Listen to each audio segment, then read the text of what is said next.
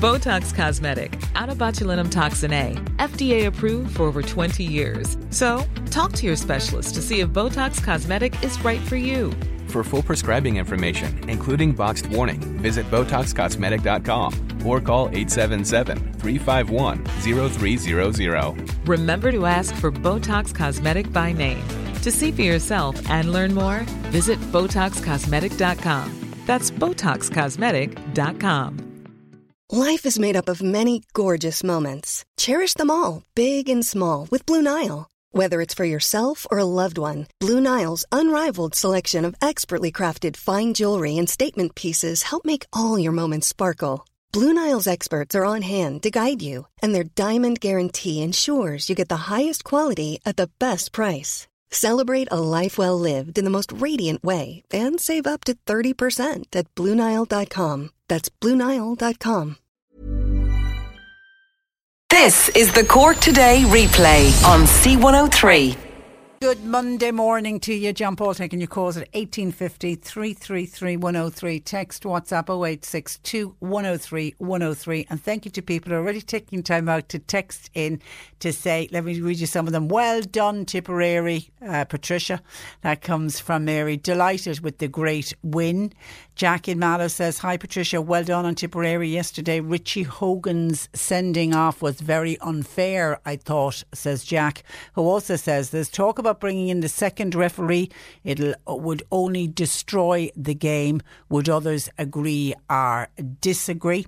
And uh, of course, uh, everybody talking about the, what was a great. I think it was the scale of the win yesterday that, that really kind of got to everybody, especially when you think you're playing against uh, Kilkenny before the match you know, while everyone was sort of saying Tipperary had a great chance and, you know, they were going to do it and all of that, I was just saying this, you were up against Kilkenny. You never know when you're up against Kilkenny, but I would never, ever have predicted a 14 point win over the Cats. That really is the stuff of dreams. But when you watched the match yesterday, it was very much a game of two halves. And the second half performance by Tipperary was nothing but a masterclass uh, in hurling. It was superb. And it just sort of makes you sit and look at the game and the skill that's involved and the speed that's involved and how brave those guys are out on that pitch. It is an incredible sport. It really, really uh, is.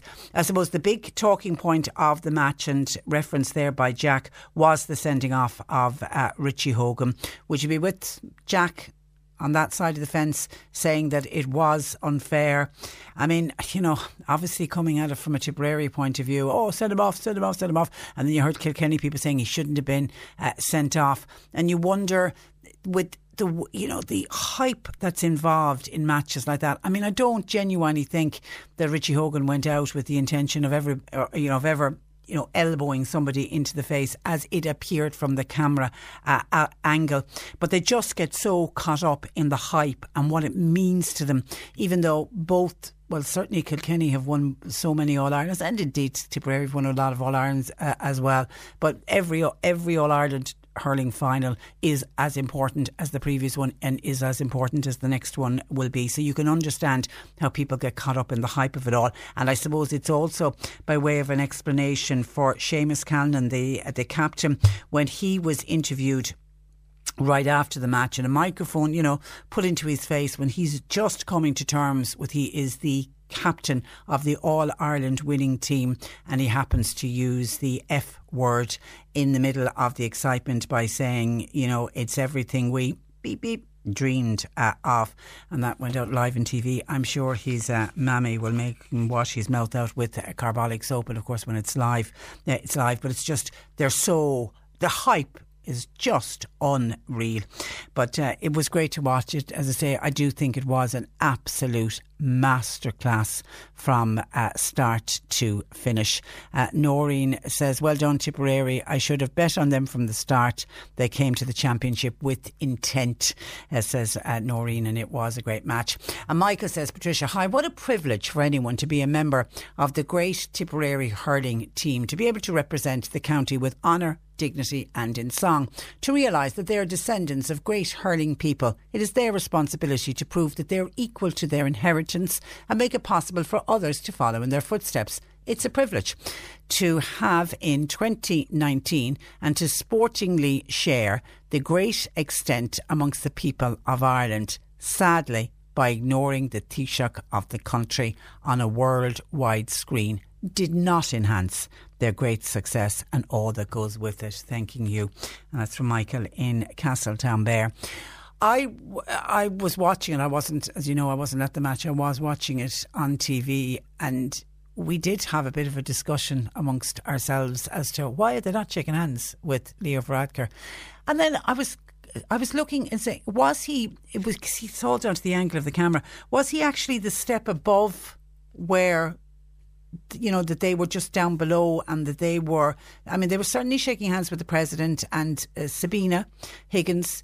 President Michael D. Higgins' wife was shaking hands with everybody, and the president of the GAA appeared to be shaking hands with everybody. And then Leo just seemed to be standing there. They did all look a little bit awkward. And then I was wondering, should he have thrust his hand out? I mean, if you watched Sabina Higgins, uh, you know, she was grabbing everybody and shaking hands with everybody. Maybe, maybe he, he, I don't know. I mean, and I don't, I don't know if it was a deliberate, it was a deliberate to ignore the Taoiseach. Did they, you know, were they just all so caught up? As I've said a, a couple of minutes ago, in the hype of the whole thing, that they didn't even realise it was Leo Varadkar was standing there.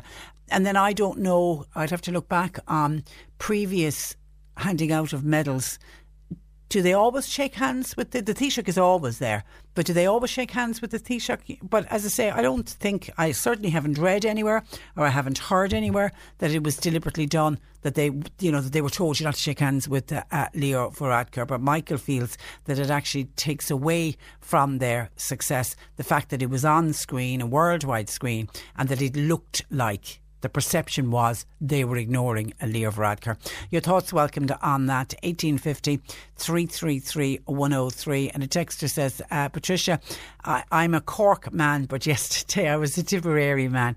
Uh, well done. Yeah. And I think people do that. I think people, when you, when you don't have your own county team playing, you'll all go with somebody else. And I, I, do feel there was a lot of people were backing Tipperary over Kilkenny, probably because Kilkenny has won so much. Is is that the reason? And there was a general feeling, uh, good feeling towards the Tipperary team. But leaving all that aside, it was just it was a class game of hurling. It really was, and, and well done to what is a young, young Tipperary team. 1850 333 103. Your thoughts welcomed on the match yesterday, particularly the, the rather controversial bits in the sending off of Richie Hogan.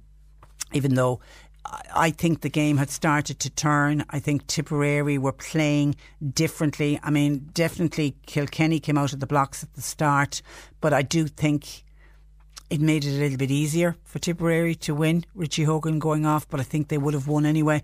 I don't think they would have won by 14 points had he been on the pitch and had they not been down a player. But I still, my gut tells me that uh, I think, judging by the way they played in the second half, they still would have won. 1850 333 103. Now, coming up on the programme this morning, we're going to be speaking about the Data Protection Commissioner and her ruling last week over the public services card. Now, one thing that did come out at the weekend, the state could be facing multi million euro payouts after it was found to have illegally retained the personal data. There's about 3.2 million people have one of these public services cards. A 20 month investigation went on by the Data Protection Commissioner, and Helen Dixon found that the expansion of the card's remit to other state services, that's where the problem was from its social welfare origins, she says is illegal under Data Protection Commission legislation. And given the huge number of people number of citizens who hold a card, and the Social Protection Department's now stated dubious legal standing on the issue. It's been speculated under EU General Data Protection Regulation that the state could be liable for damages totaling hundreds of euro per person for each of the 3.2 million cardholders. And don't you know, somewhere along the line there will be a class act taken I hope that there isn't. It's it's almost like us suing ourselves because ultimately the money will come out of the taxpayers. It'll come out of the, the exchequer if the money is paid out, and it does go to billions of euro, which has been speculated. You know, what will suffer? Health will suffer, education will suffer, housing uh, will suffer. So I really do hope that there isn't a class ac- action taken. But you know what happens when the very fact it gets mentioned? You'll have lawyers going, ching, there's money to be made here. You'll have people jumping on the bandwagon, and suddenly everybody will take umbrage that their information has been shared somehow yet we share so much of our own information on Facebook and Twitter and Instagram and and all other websites on a daily basis and don't seem to have any problem doing it. But suddenly, when the government do it, we all want a little bit of money out of it. Uh, so we'll talk about that on the programme uh, today. But talking more about the implications of what's happening with the public services card, what do we now do, those of us who have public uh, services card, and what does it mean for the wider public now going forward? There's new rules and regulations for child minders coming in, and this is for people who look after children in their own home. It could be your neighbour, it could be your auntie, it could be your sister, it could be somebody down the road that looks after a couple of kids. And it's affordable childcare for a lot of people who can't afford very expensive creches, or maybe there isn't a creche in your area that suits the hours that you work, and there's somebody helping out by doing child minding. That whole sector is very unregulated at the moment. They're now going to bring in guidelines, they're now going to bring in rules and regulations. And of course, the fear is will some people give up the child minding, which is going to put working parents they're going to have uh, problems, or will it go further underground? It's you know, will it go further into the black market? So we'll talk about that. We hear about a local hotel who is the first in Ireland to use harvested rainwater to fill their swimming pool. This is fantastic. They've got to be celebrated and congratulated for this, and hope that by if they get a lot of publicity on this, that other hotels and other public swimming pools, local authorities, for example, that they might look at this model and think, is this the way to go? We're all talking about biodiversity. We're all talking about trying to do our bit to save the planet. Here's one way small, simple little step that could be done by all of the swimming pools around uh, the country. We hear about a mother who's having problems getting her daughter, I think it's her daughter, onto the school bus. It's in the North Cork area. That problem with the discretionary bus tickets has not gone away, and we are getting very close to the start of the new school year. And there are some parents literally pulling their hair out trying to work out how they're going to get their sons and daughters to and from school uh, every day. And we're going to talk about bridge, the card game bridge on the programme today uh, because there is a campaign, I think it's actually started this week, to try to get people to look at bridge as a hobby and maybe it's something you might consider taking up. And if you're lonely and if you're suffering rural isolation and you're thinking, where do I go? I've nowhere to go on my own. Maybe, maybe something like bridge be a great way, a great social outlet, and way for you to make new friends as well. So we'll discuss that, and it's Monday. So Annalise Dressel, our nutritional therapist, will join us as she does every Monday. So if you have a question, a nutritional question, get them in throughout the morning, and we'll put them to Annalise after half past twelve today. Some of your texts coming in on the All Ireland. Hi Patricia, well done Tipperary. But why do the cameras? Keep showing the player that was sent off. I'm sure they feel bad enough without the spotlight being put on them. We're all human at the end of the day. And that comes in from West Cork uh, listener. Do you know, I felt the very I actually verbalised it and said the same thing uh, yesterday. I don't know how many times the camera uh, panned over to poor Richie Hogan, and you could see the devastation on the young man's face. And, you know, that might be his last ever All Ireland final. And what a way to end, what a way to go out, knowing that he was sent off, knowing that his team lost. Will some people feel it was because he was sent off? My heart went out to him, I have to say. And putting a camera on top of him. Uh, not needed. I, I 100% uh, agree with you on that on whether the players should have been shaking hands with Leo Varadkar and did they ignore him or not. Somebody says, Would people ever give the players a break? Can you imagine the excitement of winning? They probably didn't even see him. Yeah, uh, I, I agree. I felt the same way, even though on social media yesterday people were saying he was standing there and he was rather awkward the way he was standing there, and you know, people were saying it did look like he was anno- annoyed. Somebody said he's probably hoping for a better reaction if Dublin managed to land five in a row on September the first. Will the Dubs shake his hand? Uh, somebody is pondering the cream. The cats have no cream. Says another texter. John and Clan says Patricia on the sending off yesterday. No matter what way the television showed the sending off, no matter what angle you looked at, it was 100% the correct decision. In fairness to the referee, he checked on two occasions just to be absolutely sure that the right decision was being made. Kilkenny played on the edge all year and they got caught yesterday. I rest my case. And that is from John in Clonakilty. And Pat in Mallow says, Trish, Leo knew or cared as much about that match yesterday as a duck does about Christmas. It was a waste of a good ticket. That's from Pat in uh, Mallow. Thank you for that, Pat. Um, and can I just got an email in? I want to, while we're passing out congratulations to Tipperary, can I pass congratulations? Out to some Cork people as well, because three members of the Buttimer family from Dunmanway were all competing in different categories of the All Ireland Fleadh Cheoil, which of course was on in Drogheda at the weekend, and all three won their individual competitions for storytelling. Shannon and Muiris Buttimer defended their All Ireland titles and won them again. Uh, Shannon in the 15 to 18 age group and Muiris in the 12 to 15 year old age group. Then their younger sister, Kellyanne, won in the under 12 category. Isn't that incredible? It's Kellyanne's first year competing in storytelling.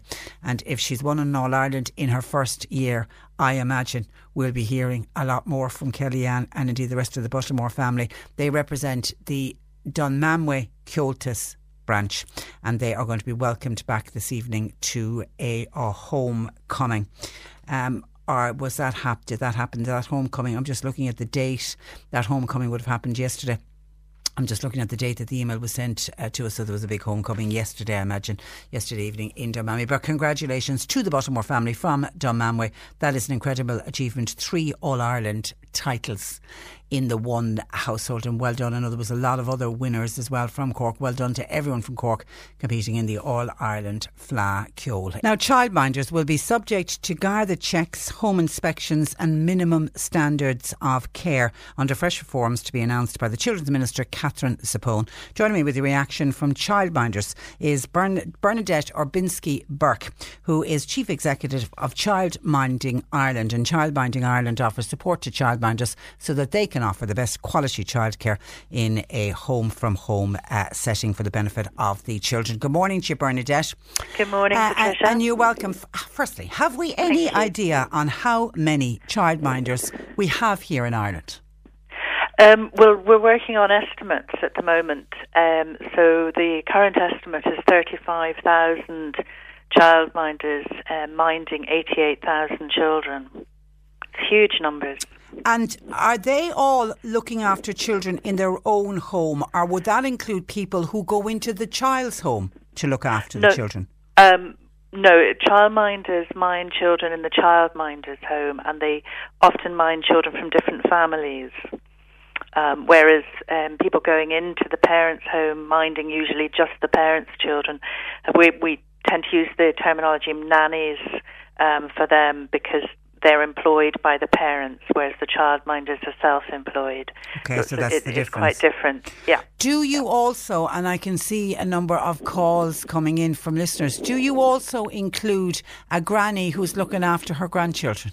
No, No, no, that's not included. Um, we we would call that kinship care. It's it's a term I think that's come in from the states, but it, it, it explains quite well. You know, aunties, cousins, grandparents who are who are minding their own family members. That that's um, that's different. Whether they get paid or not, it doesn't. It, it doesn't matter. That's does, that doesn't fall in under under child minding Okay, The on- Yeah. sorry, the only time it would is if they were taking other people's children at the same time and charging them. Do you know what I mean? If- And that does it's purely happen. a family arrangement. It presumably, at the very exceptional case, normally grandparents only mind their own grandchildren. But Yeah. You know, okay. Is it currently an unregulated sector? um, well, there are regulations, but they only um, kick in when you cross certain numerical thresholds. So, for example, if you're minding four or more preschoolers, you're required to register with TUSLA.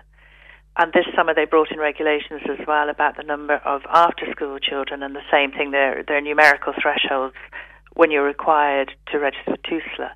But just to give you some idea, Patricia, of the 35,000 um, estimated childminders, we know that there's less than 120 registered with TUSLA currently. And is that because people don't want to register with TUSLA? Are they falling under the numerical numbers that you're talking about? Well, um, the the reality is that unless you're minding four or more preschoolers, or again this higher number of after school children, six if it's a mixed group, or seven if it's only after school. There's no system for you under current regulations. You can't join. So I think it's really, really important. And if you don't mind, that's just something I really want your listeners to be really clear about. If your childminder is not registered with TUSLA, it does not mean they're somehow giving a lesser service or lesser mm. quality. You know, that's really important. So, how do your members feel about what's been spoken about by Catherine Zappone, and in particular, home inspections? Yeah, well, it it's never it's never been there before. You know, there's this sort of for everybody minding any children for for, for money. Um, so it's an uncertain time. So obviously, people are concerned and, and a little bit anxious about what it's going to mean, and certainly the I, suppose to characterise it, what they really, really don't want is their homes to become mini creches. Mm. You know, that's just not practical, desirable. Um, and I think from talking to the department, that's not their intention either. Um, so there's going to be an absolute push from Childminding Ireland and childminders themselves that what has to happen is that reforms that are brought in need to be appropriate and proportionate um, to protect childminding. It's a hugely valuable service that the country has, a really traditional form of childcare with huge benefits. Um, children have the same minder, you know, from babyhood, um, normally right through national school and sometimes into secondary school. It Becomes like an extended part of the family. You know, it's hugely beneficial. It's flexible for parents, whereas centre-based care often has quite strict opening and closing hours where you can negotiate with a childminder. Um, it tends to be less expensive, so it helps support people back to work. Hugely valuable, and the benefits to the children, children with additional needs, it really suits them. So we're absolutely passionate about childminding here at Childminding Ireland, and we want to offer support to the unsupported childminder during this uncertain time. We're not doing a recruitment drive. We support childminding um, we have a big database of people who aren't members, and we will keep people informed. So, support at childminding.ie. Um, if you want to be kept informed yeah, about what's yeah. going on. I know, like Minister Catherine Zappone was saying, she wants minders to be registered under one system. Yes, yes. Um, you know, a system for childminders. So, irrespective of the number of children that you're minding, there would just be one system. And, um, you know, I think, for example, it's not unreasonable. At the moment, there's no requirement even to have Garda vetting. It's reasonable if you're running a business minding children to, to ask for Garda vetting. Um, you know, things like that, things that are appropriate and proportionate would be of benefit to childminders. And many, many childminders have Garda vetting. You know, this isn't something, you know, lots of childminders, including the members of Childminding Ireland, are self regulating in a vacuum. You know, our members have Garda vetting, they have insurance for childminders. And, and, a lot of them have training. A lot of them would have worked yeah, in the creche envi- environment absolutely. and then decided because it suited them better to work from when home. When they have their own children yeah. often. Yeah, yeah. So, so, so, we're not saying that every childminder has hasn't never had any training.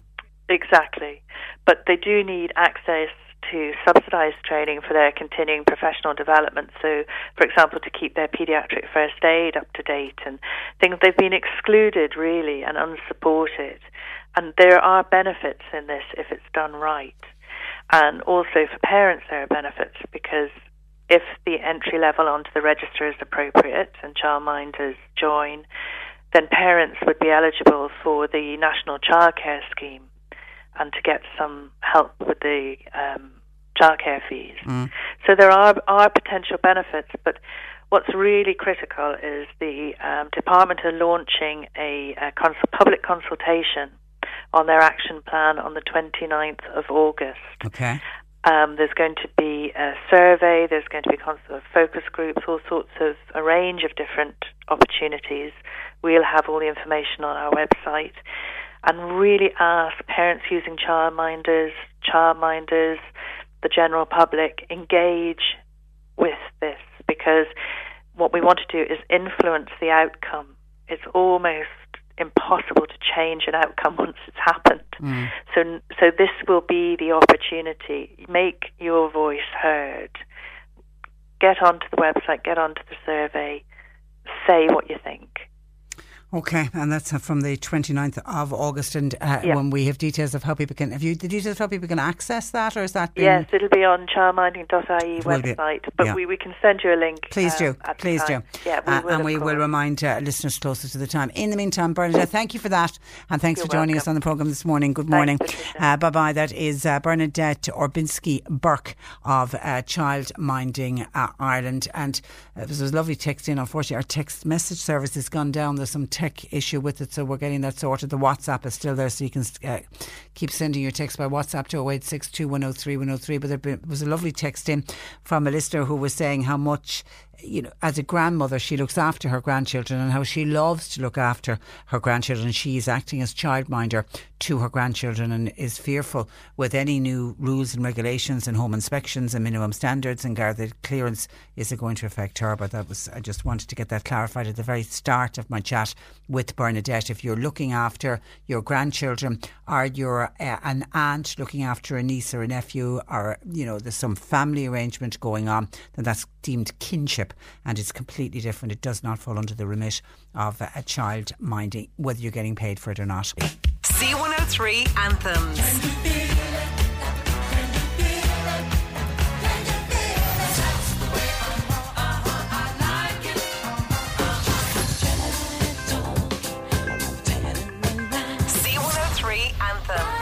Weekday mornings from 9 and evenings at 7. Cork's greatest hits.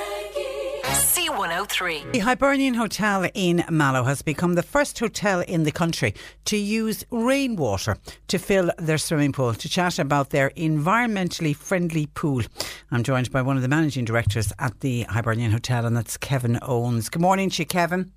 Good morning, Patricia. How are you I'm doing? very well, and you're, you're welcome to the programme. And, and well done to, to you on, on doing your bit for the planet on this one. Just explain how you harvest the rainwater and the process that you use.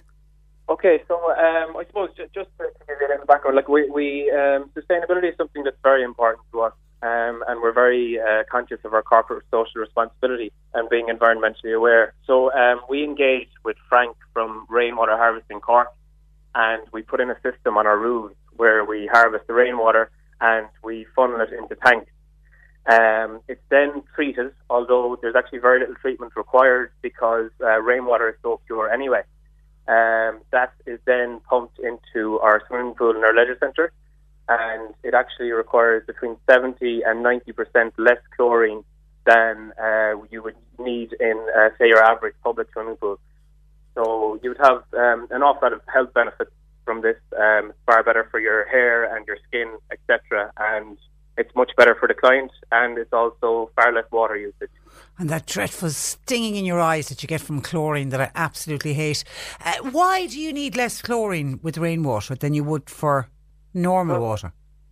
Rainwater is so pure, um, you know, it, it, it's already so pure. There's far less that needs to be done with it. So, um, what what actually we have in, in the water in the swimming pool is a dormant type of chlorine, which only actually activates when required. Um, so, if something actually enters the pool which needs to be neutralised, it then activates. But other than that, it remains as a dormant type of chlorine. Um, and this isn't possible in your in your normal swimming pools. It's, it's Well- with rainwater. This is only possible. So is that strong smell of chlorine gone? You know that smell that you get when you go into every swimming pool? Yes, if you if you, if you come in and, and, and check for yourself, actually, the, the, that that smell is is, uh, is, is far less. Obviously, you're going to have that, a, a small bit of it uh, Yeah. because there is a certain amount of chlorine, but it's far far less. And we've had some some very positive feedback from our customers and our clients that, uh, as you said, your eyes aren't affected as much, and your your hair and your skin and everything. It, it, it's far far better for you. And, and children and babies in particular can be really affected by chlorine and can be very harsh harsh on, on, on their skins.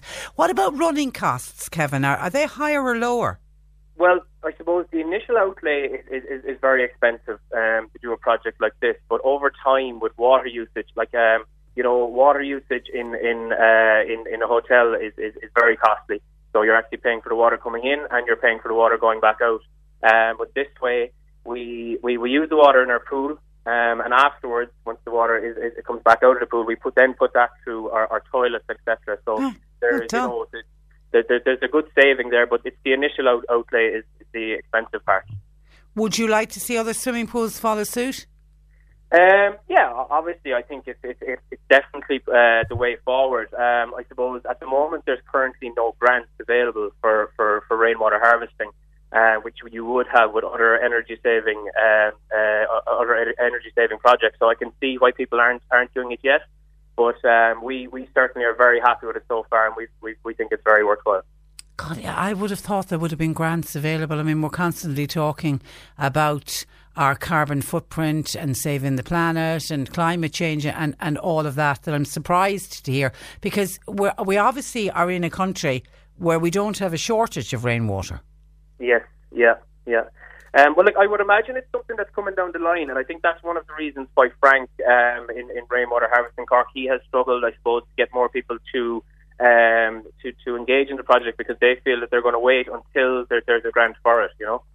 But you haven't waited for sure. What what what other things do you do at the hotel for sustainability and to Well, we one of the things we did get a grant for was we worked uh, closely with Philip Walsh um, from Walsh Refrigeration, and we we removed 16 old inefficient refrigeration compressors, and we replaced them with an ultra efficient digital variable duty compressor. And this actually relieved the environment of 5,400 kgs of harmful CO2 emissions. Um, and this is one which we did. We worked closely as well with uh, Carlow Kilkenny Energy Agency, and we did receive a state grant for this. And you know, whenever you stay in a hotel, there's always the sign about the towels. About you know, if you're staying for a couple of nights, reuse the towel and only put the towel on the floor if you, if you want it to be changed. Are people good about doing that? They, uh, to be honest, they are. Once once that you put up those signs, and um, you know, if you if you don't leave, I suppose you don't leave too many towels available, but you have more towels on request. I think people get used to you know reusing them, and uh, I think yeah, people have become much better in relation to that. Yeah, like we reuse our towels at home. We don't use them once and just put them into the wash at home. So why not the same when you go to a hotel? I can never understand the people that go through so many towels. But listen, well done. Congratulations to everybody uh, involved at the pool at the Hibernian Hotel, uh, Kevin. And uh, thanks a million for taking time out to talk to us today. No problem. Do you mind if I just go through one or two other things with you, Patricia? Yeah, go on. Um, so, like uh, at the moment, I suppose um, a few other things we're doing. We've just um, we've just um, uh, launched our new gastro menu in our bar. Okay. Um, we've worked closely with our uh, executive head chef Marcus McGill um, in order to uh, create a menu which we think um, is, can cater for all. Um, so we're very aware of the health conscious customer these days who wants to be able to eat out, but also um, able to eat healthily. So uh, something we've launched is our superfood salad menu. Um, uh, along with many other uh, things such as like we're catering for vegans, vegetarians, and you know we're very conscious of the allergens, etc., and uh, being celiac friendly. So I just encourage anybody to, to come in and give it a try. We really think it's, it's worthwhile and uh, catering for for, for, for all uh, all customers. Are you seeing a lot more vegans and vegetarians?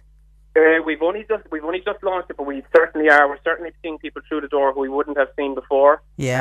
Um, and we we're, we're seeing people that really appreciate that we are putting in the effort. And you Uh, ha- you have a chef that welcomes them. Most chefs hate the idea of a vegetarian or a vegan coming through the door. Yeah, well, Marcus Marcus McGill, um, he's, he's he's very very experienced. He was the executive head chef in uh, the Rochestown Park for 17 years, and you know he's always looking to see what's out there and, and what we can introduce, you know, to to, uh, to to to cater for all customers. Okay. All right, listen, Kevin. Good luck with it. Thank you very much. And Patricia. thanks a for million for joining us. Uh, bye bye. That is uh, Kevin Owens, one of the managing directors at the Hibernian Hotel in Mallow, first in the country to use harvest rainwater in their pool. I think it's a, a terrific idea. Well done. On the uh, new regulations, rules, regulations, Garda check, home inspections that they're talking about coming in for childminders. The listener says there'll be a lot of childminders retiring who will be so, so missed, as all you really need to do that job is a little bit of common sense. You're listening to Cork Today on replay. Phone and text lines are currently closed. Just a couple of, of comments and texts in on the match uh, yesterday. Tim says, Patricia, I think a Tipperary player, Kennedy, I, I think it's Seamus Kennedy you're talking about, uh, one of the few inter-county hurlers from South Tipperary is from the same Clonmel club as that young student who died at the Mitchelstown uh, concert. No, young Jack is from Clonmel would have been the team he and the club he would have played with, whereas Seamus Kennedy plays his football with Clonmel Commercials and he plays his hurling with St Mary's. So no, it's a different team. But you are you're absolutely right to say he's one of the few. The majority of the hurlers come from North Tip, not uh, South Tip. Anyway, Tim says I did not see the game, but I am glad for two very different members of Liam Sheedy's management team, Thomas Dunne and Eamon O'Shea, both former players and involved in team management down through the years. And it's always good to recognise the backroom team as well, who put in as much work as the players do on the pitch. Thank you for that, Tim. Hi, Patricia. Regarding the sending off yesterday, thankfully the player wasn't seriously injured. Definitely not a premeditated I- incident, but it was dangerous. The one great lesson from this correct and brave decision by the ref is the video footage that should and must be shown to all pla- p- players in clubs and in schools. The incident and then the disappointed face of the player watching his team lose is a good lesson for young lads and lassies coming up. Bad play does not pay. Which is which is a good message, and that got me thinking. When I was watching the match yesterday, I was delighted to be watching it in the company of my youngest grandson, who is gives us great hope that one day we might all make it to Croke Park to see him with a Tipperary jersey on because he's showing a great passion and a love and a talent for the game of hurling, which is terrific. So he's he's only six and he plays on an under eight team with actually Clonmel that team that young Jack Downey, Lord to mercy him, uh, was a member of, of that club. Anyway, we were. I was watching it with young Alfie yesterday, and when that kind of dirty play came in, and and when uh, Richie Hogan was sent off, he started talking about how their coaches deal with bad play and dirty play. And he was able to talk to me about other teams that they play against who are known for being. He- How did he put it? That they're known for being mean the way they play and that they go out to try to hurt you. I just thought the innocence of this little lad.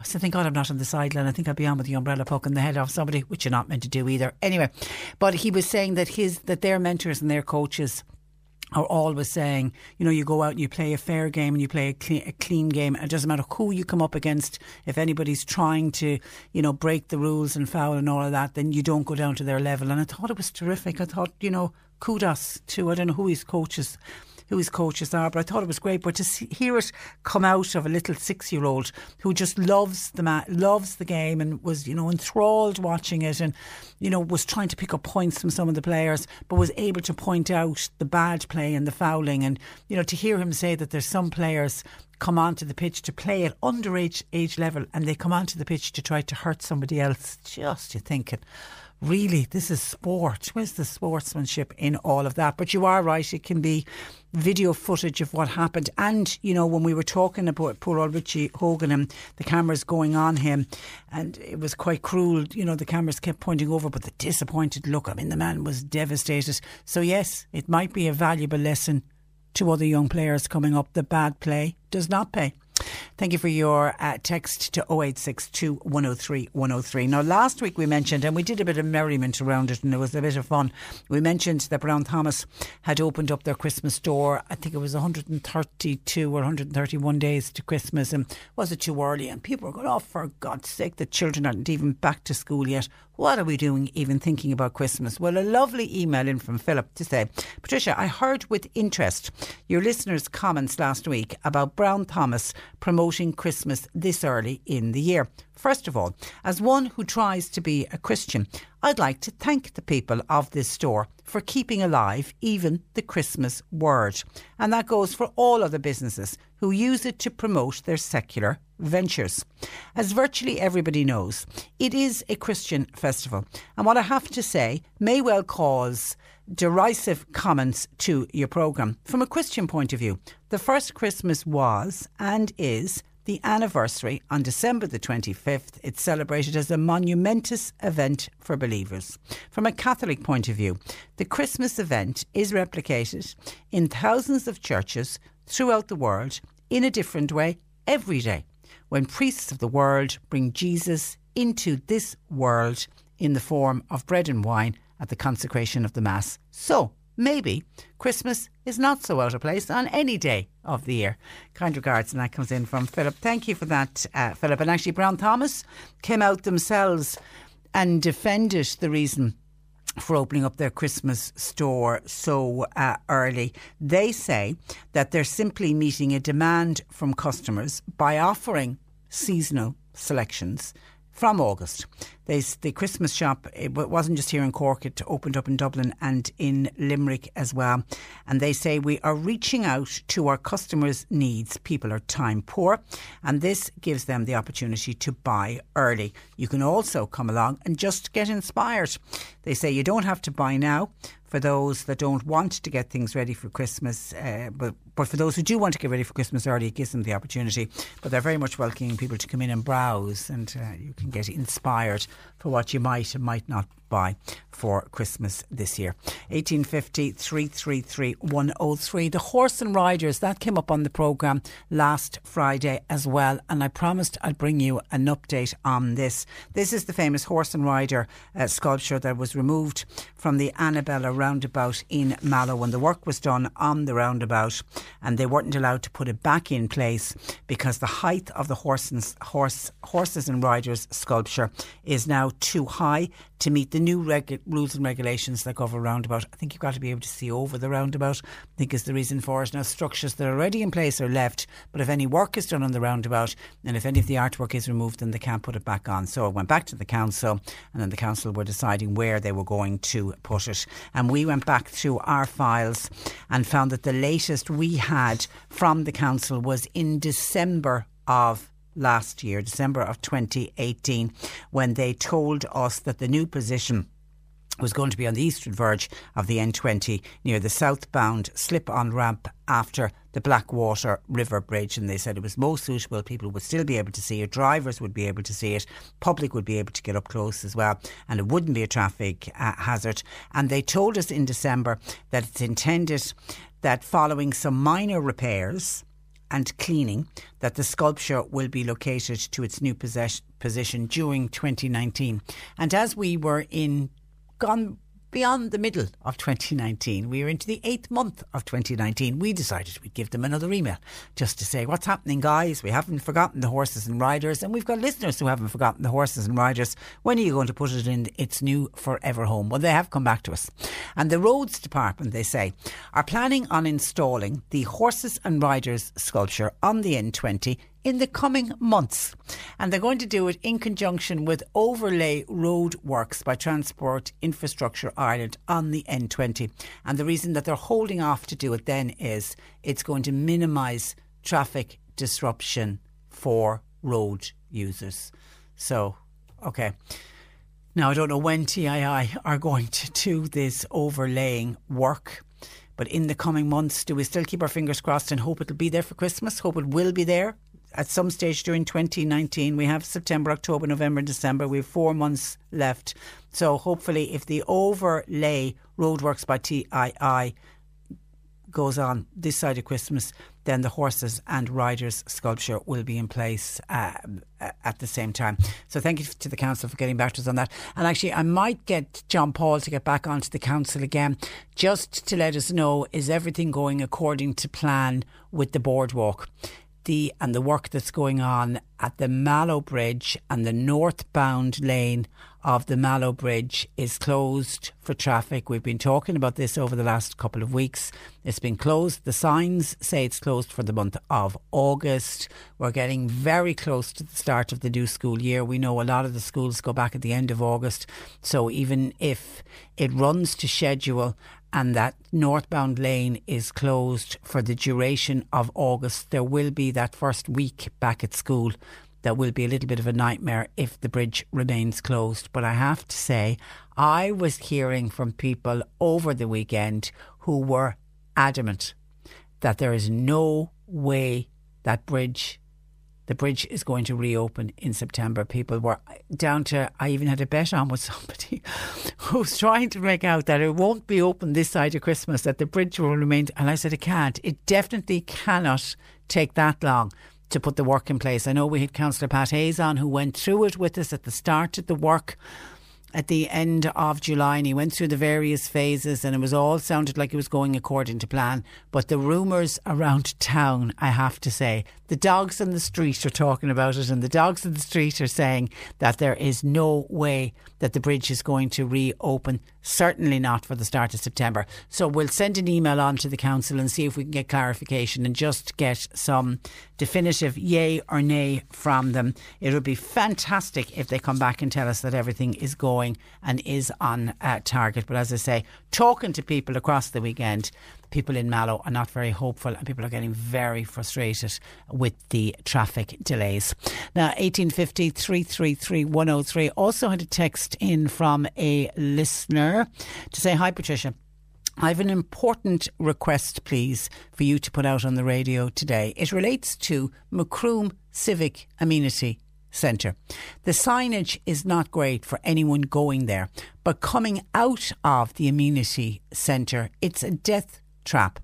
You're on an incline and you can't see both sides correctly to check to see if this car is coming in either direction for you to get out of the civic amenity centre and then to go off on your journey. It is a very, very busy main road, and strangers wouldn't be expecting anyone to exit from there. Local people will probably very aware that the civic amenity site is there and cars will be coming out. But if you're a stranger to the area, haven't driven there before, you you could get caught unawares with somebody trying to edge their way out. So please, Mallow Civic Community, get your act together before someone is killed. Thanking you. Now, I wonder what the solution is. If you're saying you exit it's the uh, it's a civic community site I haven't been in in Macroom. I'll check with John Paul because he may have been.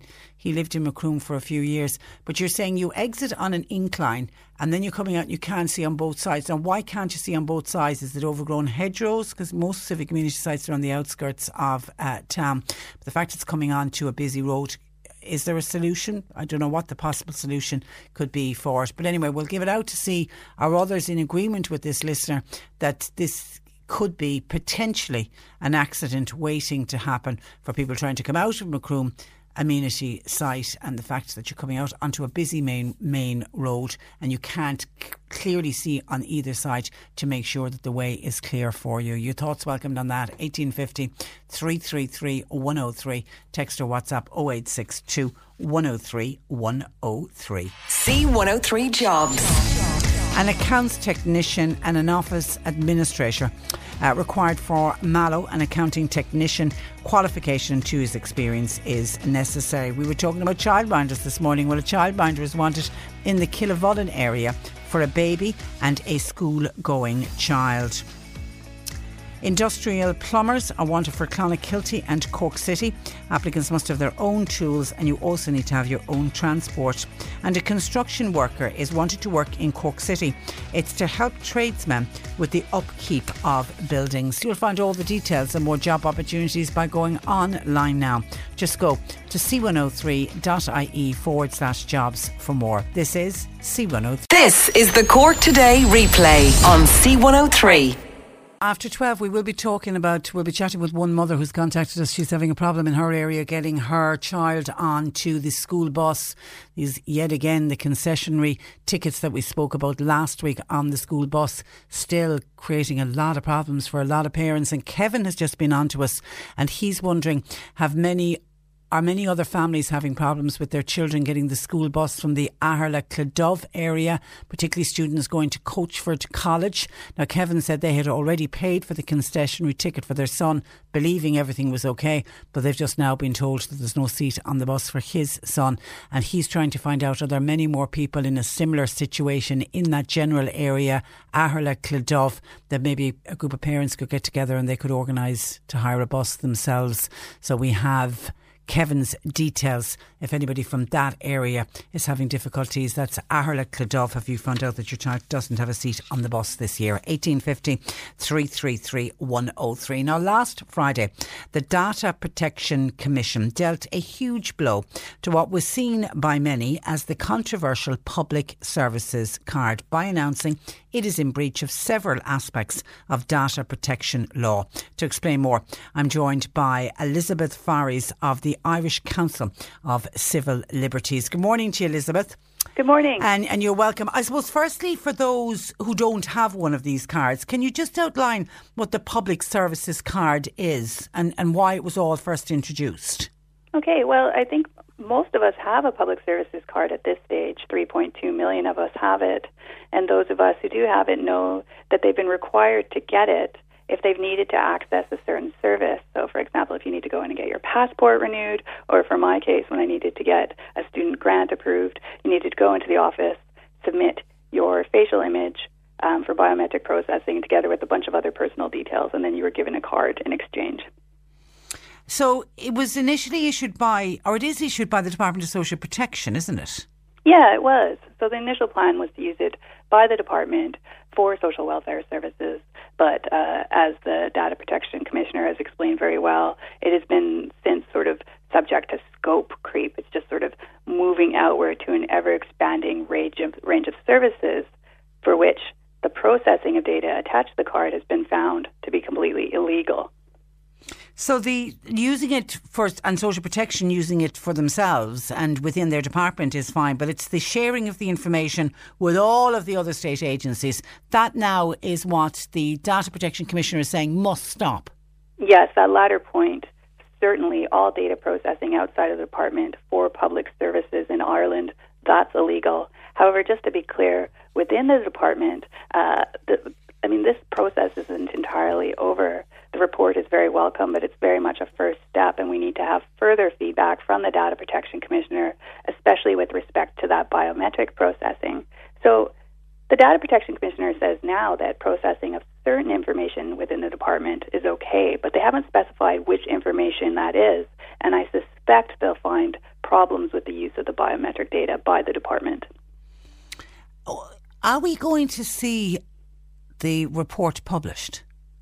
We we certainly hope so. I mean, it's it's been sort of a, a, point of controversy as to who's going to publish that report and when uh, the Minister for Social Protection, Regina Doherty, said at one point in the Oireachtas, you said, "Oh yes, yes, when the uh, when the investigation is finished, either the DPC or the department will publish the report." When people pressed her on that statement going forward, she sort of stepped back and wouldn't confirm one way or the other. So now at this stage, we're very happy to see that the Data Protection Commissioner has given the department seven days to release that report. And I mean, it would be outrageous if the department didn't release it at this stage.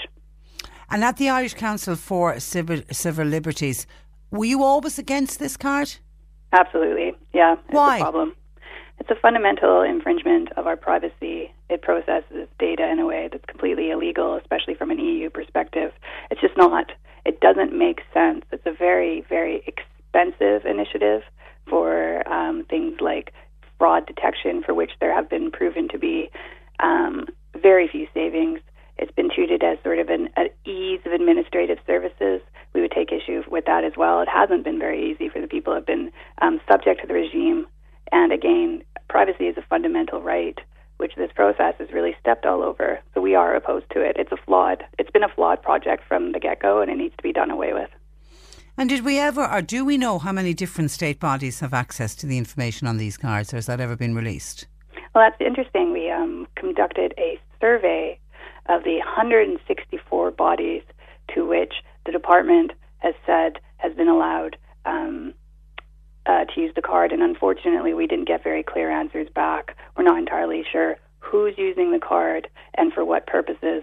We do know, however, that some of the organizations that we talked to weren't supportive of the card and were also confused as to whether or not they'd be using it. It's been a very sprawling process, sort of, you know, a beast with many heads moving out into various different areas with without appropriate information and without appropriate legal cover.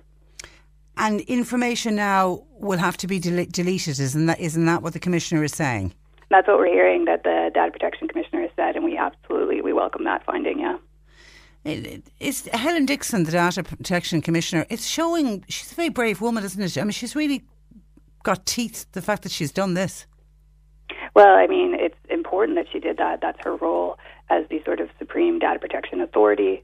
Um, we've been waiting for this outcome for quite some time. There's been a formal investigation, a lengthy and detailed investigation by the data protection commissioner for two years, but we know that they were looking at it informally um, prior to then. Now, the real problem with that is because the investigation was so lengthy, the card rolled out meanwhile nonetheless. It would have been very helpful to have halted that process back mm-hmm. in 2017 and and say let's stop this right now until we have definitive answers. But nonetheless, the card kept being issued very aggressively by the department up until you know the weeks prior to the re- release of, the release of this report.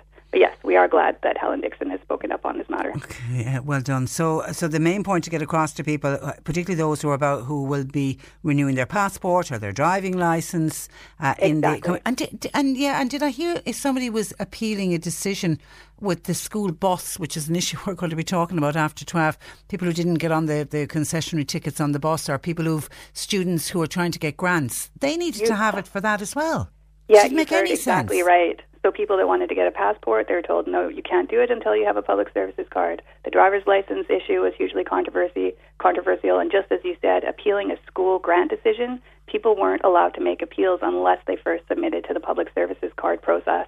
They no longer have to do that. The Data Protection Commissioner has been very clear. They are not legally required to do that. And if departments continue to ask that, that is illegal. So it's good news in that sense.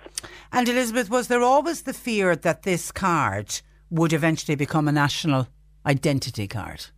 Yeah, I mean, they they were talking. Um, experts have talked about it being sort of uh, that's part of the scope creep concern is that it would take on these characteristics of a national identity card in a way that certainly wasn't the original purpose of the card. And again, it's that spread of the card into all these different departments and all these different areas, and that that that's a problem, and we're glad we're seeing that stopped now. Robbie and Bantry has a question for you. Why is the public services card not recognised by An Garda Síochána as a form of identity? Because that would have been illegal, and they were very smart not to have requested that. Yeah, and there's a there's a lot of places won't accept it as a form of of, of ID. That's well. Here's the thing: like it's been very controversial for years. So individual bodies have said, you know, like the RSA, they said, you know, maybe we're going to need to ask this for driver's license, oh, wait a second, we don't have legal cover, so let's not go there. And that's why the Garda Síochána very rightfully didn't use that as a form of ID. All right, and I did hear Leo Varadkar come out at the weekend telling people don't scrap the card. You, the, the public services card itself has not been scrapped, and people will still need to use it to access anything from the Department of Social Welfare and for the free transport, isn't it? It covers that as well.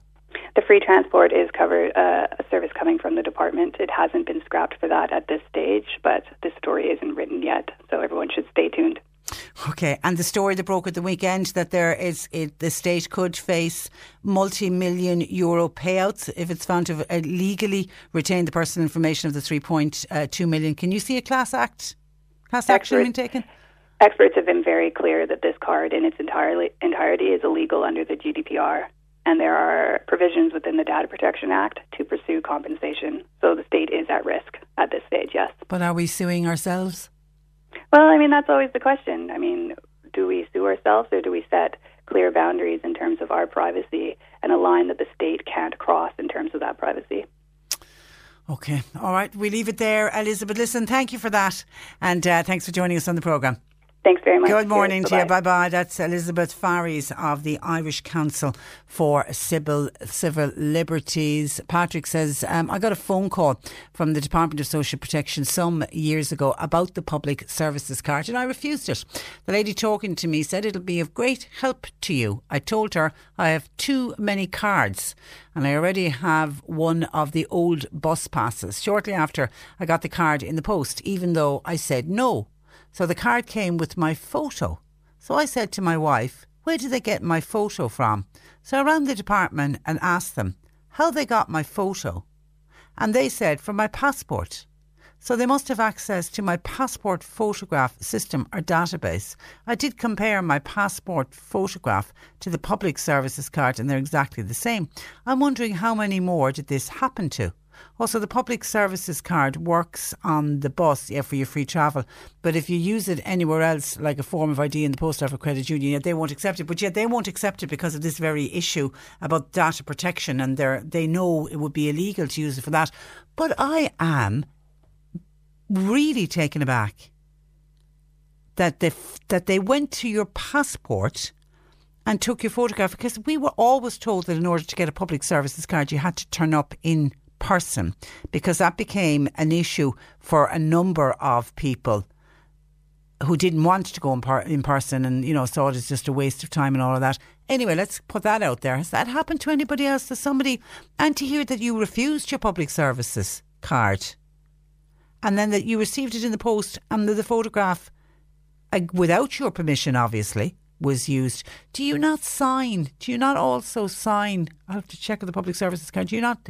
It's not a signature on the public services card. Maybe there's not. I know your photograph is on it, but the photograph when I had mine done was taken in the office in the Department of Social Protection's office, and that's the photograph that they used. Did that happen to anyone else? Somebody who refused the card, then they receive it, and they actually have taken the photograph from file, obviously, from Patrick's passport. And you can text her WhatsApp questions for Annalise Dressel, a nutritional therapist. Uh, she'll join us uh, in about an hour's time on the programme. So get your questions in for Annalise, or you can call John Paul at 1850 333 103. Now, with the school holidays almost over and the long winter evenings ahead, many use this time of year to think about taking up a new hobby. So, with that in mind, the Bridge Association of Ireland are running a nationwide campaign looking for new members. So, to talk about the card game Bridge and the benefits of joining a local bridge club, I'm joined by Linda O'Riordan from Macroom. Good morning to you, Linda.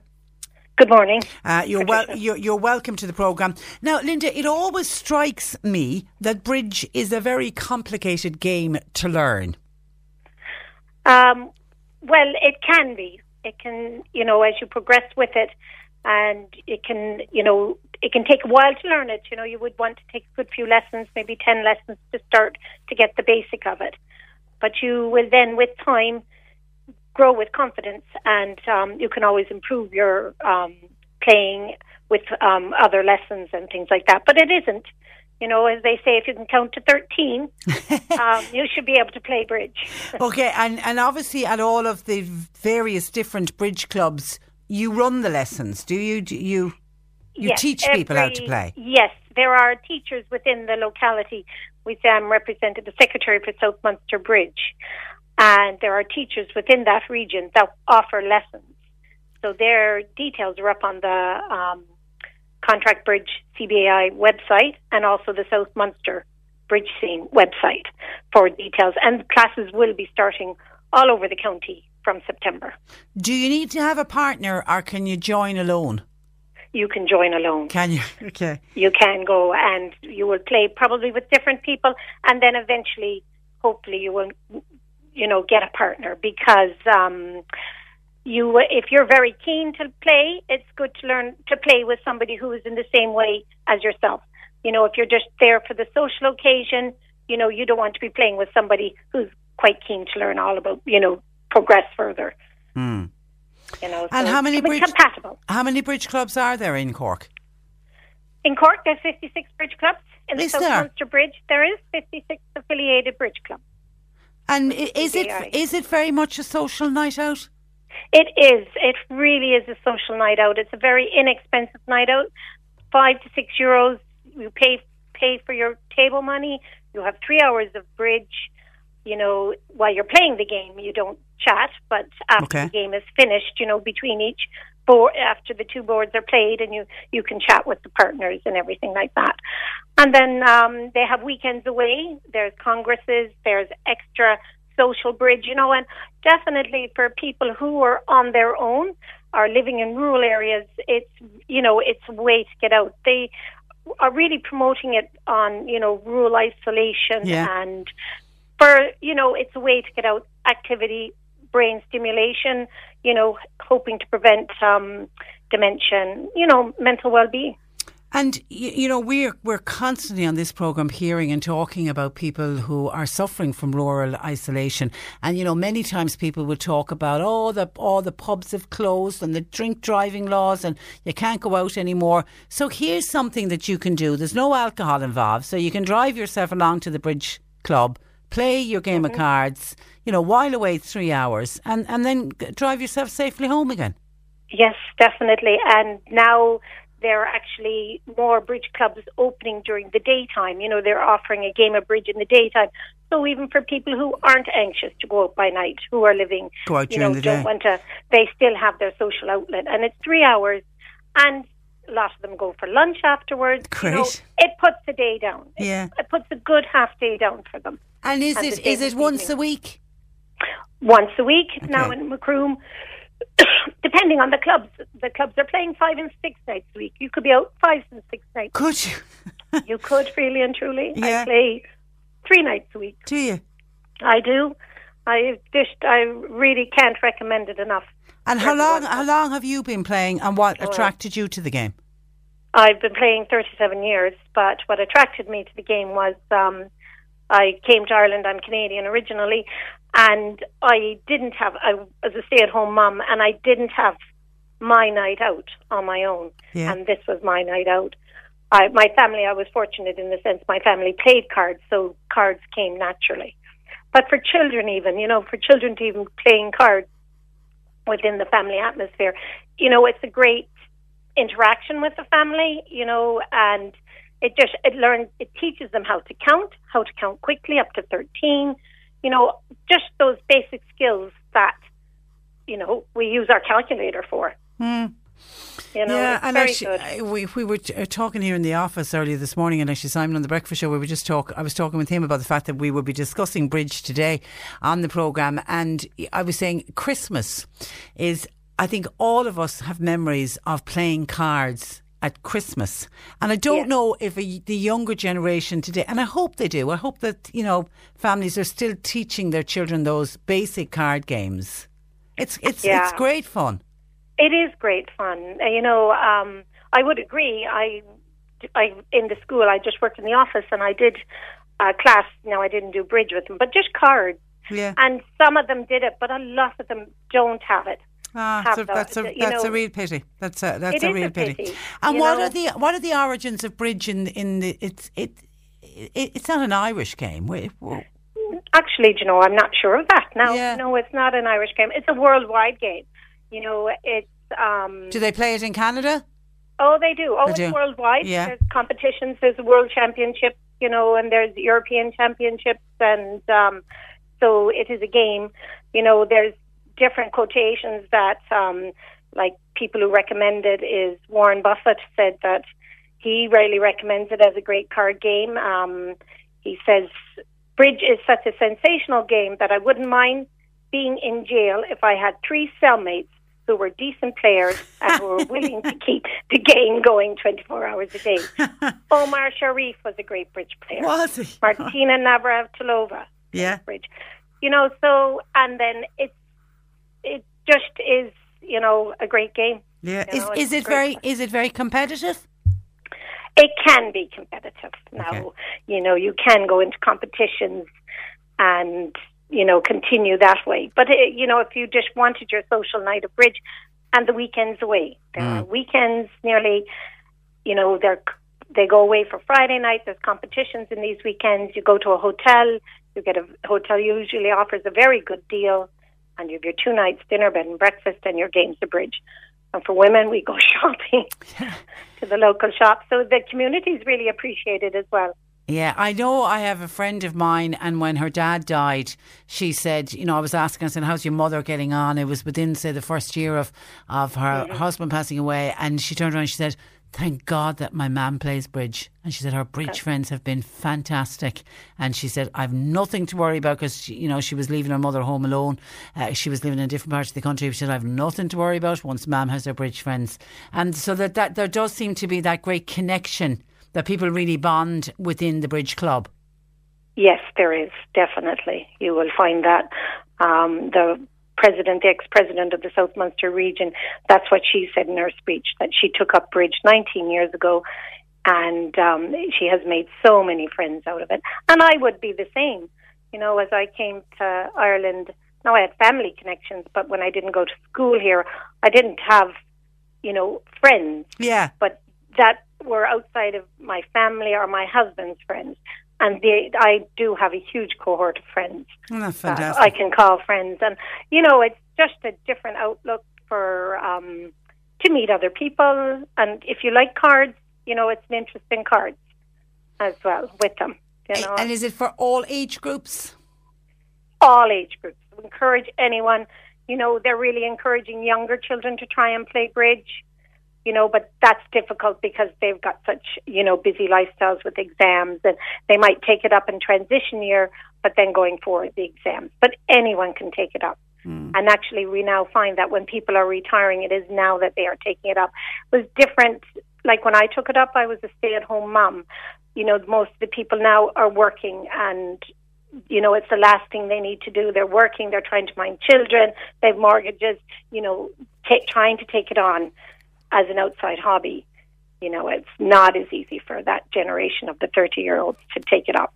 Well, if you find yourself with time on your hands, it certainly is. Uh, it is. It, it does sound like a, a terrific hobby. So, Linda, where can people find out about local classes? Firstly, uh, in their area. They can go on to the um, the the CBA website www.cbai.ie, and then there is a South Munster Bridge Scene. Um, that's their website for the South Munster region, for the clubs in our region, and the teachers are on there. Um, and there's just any contact like that. You know, they can ring the CBA website, they can ring the CBA office even if they find it difficult to go that you know to you know to do the website, and um, we can you know they will pass on they will give you information of teachers in the region. Okay, and classes will start in September. And as you say, you reckon within within ten lessons, you reckon somebody will be up and playing? Depends, you know, it's like everything. Some people will quickly pick it up, others might need more time. Yeah. But you will be brought into the club atmosphere then and slowly integrated. Okay, You but know. you, yeah, you can you can take your time. There's there's there's no rush on it, and I d- No. and I do like the fact that it's one of these the few hobbies, one of the few social events that you can go to on your own. You don't need to turn up with a partner when you initially No. take it up, Which- Yeah. and that's important to get that across. it Listen, is important. listen, keep playing the bridge, and and uh, thanks a million for sharing it with us today on the program. No problem. And thank you for Good. taking the call. Good morning dear. Bye bye. Bye bye. That is uh, Linda O'Riordan, who I'm assuming is part of the Macroom Bridge Club. Uh, if you are thinking of taking up a hobby, why not give bridge a go? Hi, uh, Patricia. Regarding the public services card, I recently had to get one. Why? Because I needed a passport. I sent all of the relevant information. They had to include a bills, bank details, birth certificate. I got the card in the post, but my personal detail that I had sent was not returned to me. My worry now, who has access to all of those details, says uh, Alan. Well, as part of the two year investigation by the Data Commissioner Helen Dixon's uh, office, finding it was unlawful to for- force individuals like your good self, Alan, to obtain a card in order to get a passport.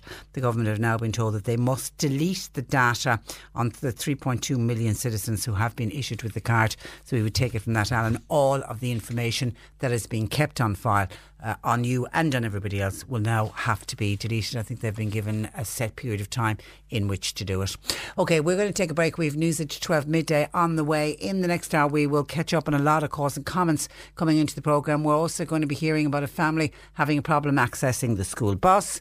And Annalise Dressel, our nutritional therapist, joins us answering all of your uh, questions. Get them in. You You're listening to Cork Today on replay. Phone and text lines are currently closed.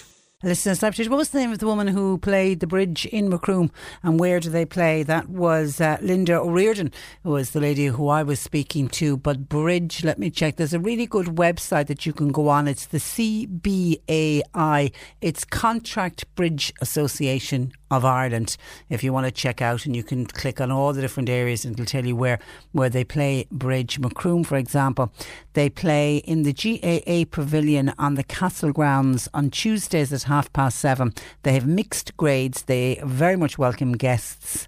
Um, they and they of they're accommodating of new members and they serve teas. The coffees and they're open September until May. And there's this big push. It's kind of like it's bridge week this week. And there's a big push to try to get new members in for the start of September so that lessons will start and you'll all learn all, all the beginners will begin together and you learn at your own pace. And then eventually you'll be able to join if you're in Macroom. You'll be able to go along to their weekly bridge meetings in the GAA Pavilion, the Castle Grounds, for example, in Dunmanway, the Parkway Hotel. In Clonakilty, the, the Bridge Club meet in the Fernhill House Hotel. In Bantry, it's in the Maritime Hotel, and on and on and on and on that list uh, goes. So if you want to check that out, you can on their website, the CBA I Contract Association of Ireland is the cbai.ie. 1850 333 103. Okay, let me go through some of your texts. People still want to talk about the All Ireland and the Tipperary's win over Kilkenny yesterday and the scale of the defeat, with some people pointing to the big talking point, Richie Hogan being sent off. That's what a couple of people are texting in about. Pat, who signs himself Pat, a proud Cork man. Hi, Patricia. Richie Hogan has always been a servant of the GAA, and I don't hear anything about the blood streaming down his face. Yesterday was a good game played by two good te- teams, and it pains me to say congratulations to Tipperary, who are no strangers to a bit of rough, rough and a tumble themselves. Good luck to Tip who knows who knows we might meet them next year says Pat the proud Cork man. And there's a little bit of bad language in the middle Pat that unfortunately I can't read out on air but thank you for your comment. Jerry from Bantry says Patricia from a neutral observer Richie Hogan got a slap across the face and he had to go off due to a blood injury. No red card. Two Kilkenny players pulled down by a high tackle no card. Kilkenny goalkeeper dragged down by the neck, no red card. So obviously these rules only applied to Kilkenny yesterday says Jerry from Bantry, who certainly wasn't happy with the way the match ended up yesterday from a Kilkenny point of view. And there was a string of calls into the programme today. Let me see some of the ones that came in. Mary says it was the worst beaten Kilkenny got since the 1960s, so well done to Tipperary. John says Tipperary would have won the match, but by the sending off of Richie Hogan, they would not have won it by the margin in which they did. Tip only won because of that sending off. Something would have been done before he was sent off, as there was too much at stake, especially with people paying 90 euro or more for a ticket. Where was Hawkeye? Ronnie Mallow says, I'm, I'm assuming that's Ronnie Mallow, who's originally from Clonmel, says, Congratulations to the TIP team. Well done to Seamus Kennedy from Clonmel. Uh, great day for TIP. And Tom Inrath Cor- Cormac says Kilkenny got caught yesterday with their fouling. They've gotten away with it for years, but not yesterday, so well done, Tim. And John in Ballinhassig said the situation on Richie Hogan, he had to go. The game is played so fast, but I think there will be a very serious accident as players play so fast these days. They just seem to bang into each other, especially when it comes to a game of hurling.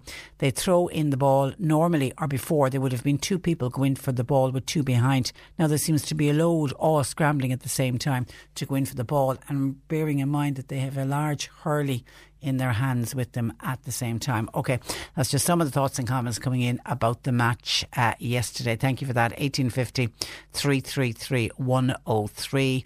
On the public services card, actually, a number of people backing up Patrick.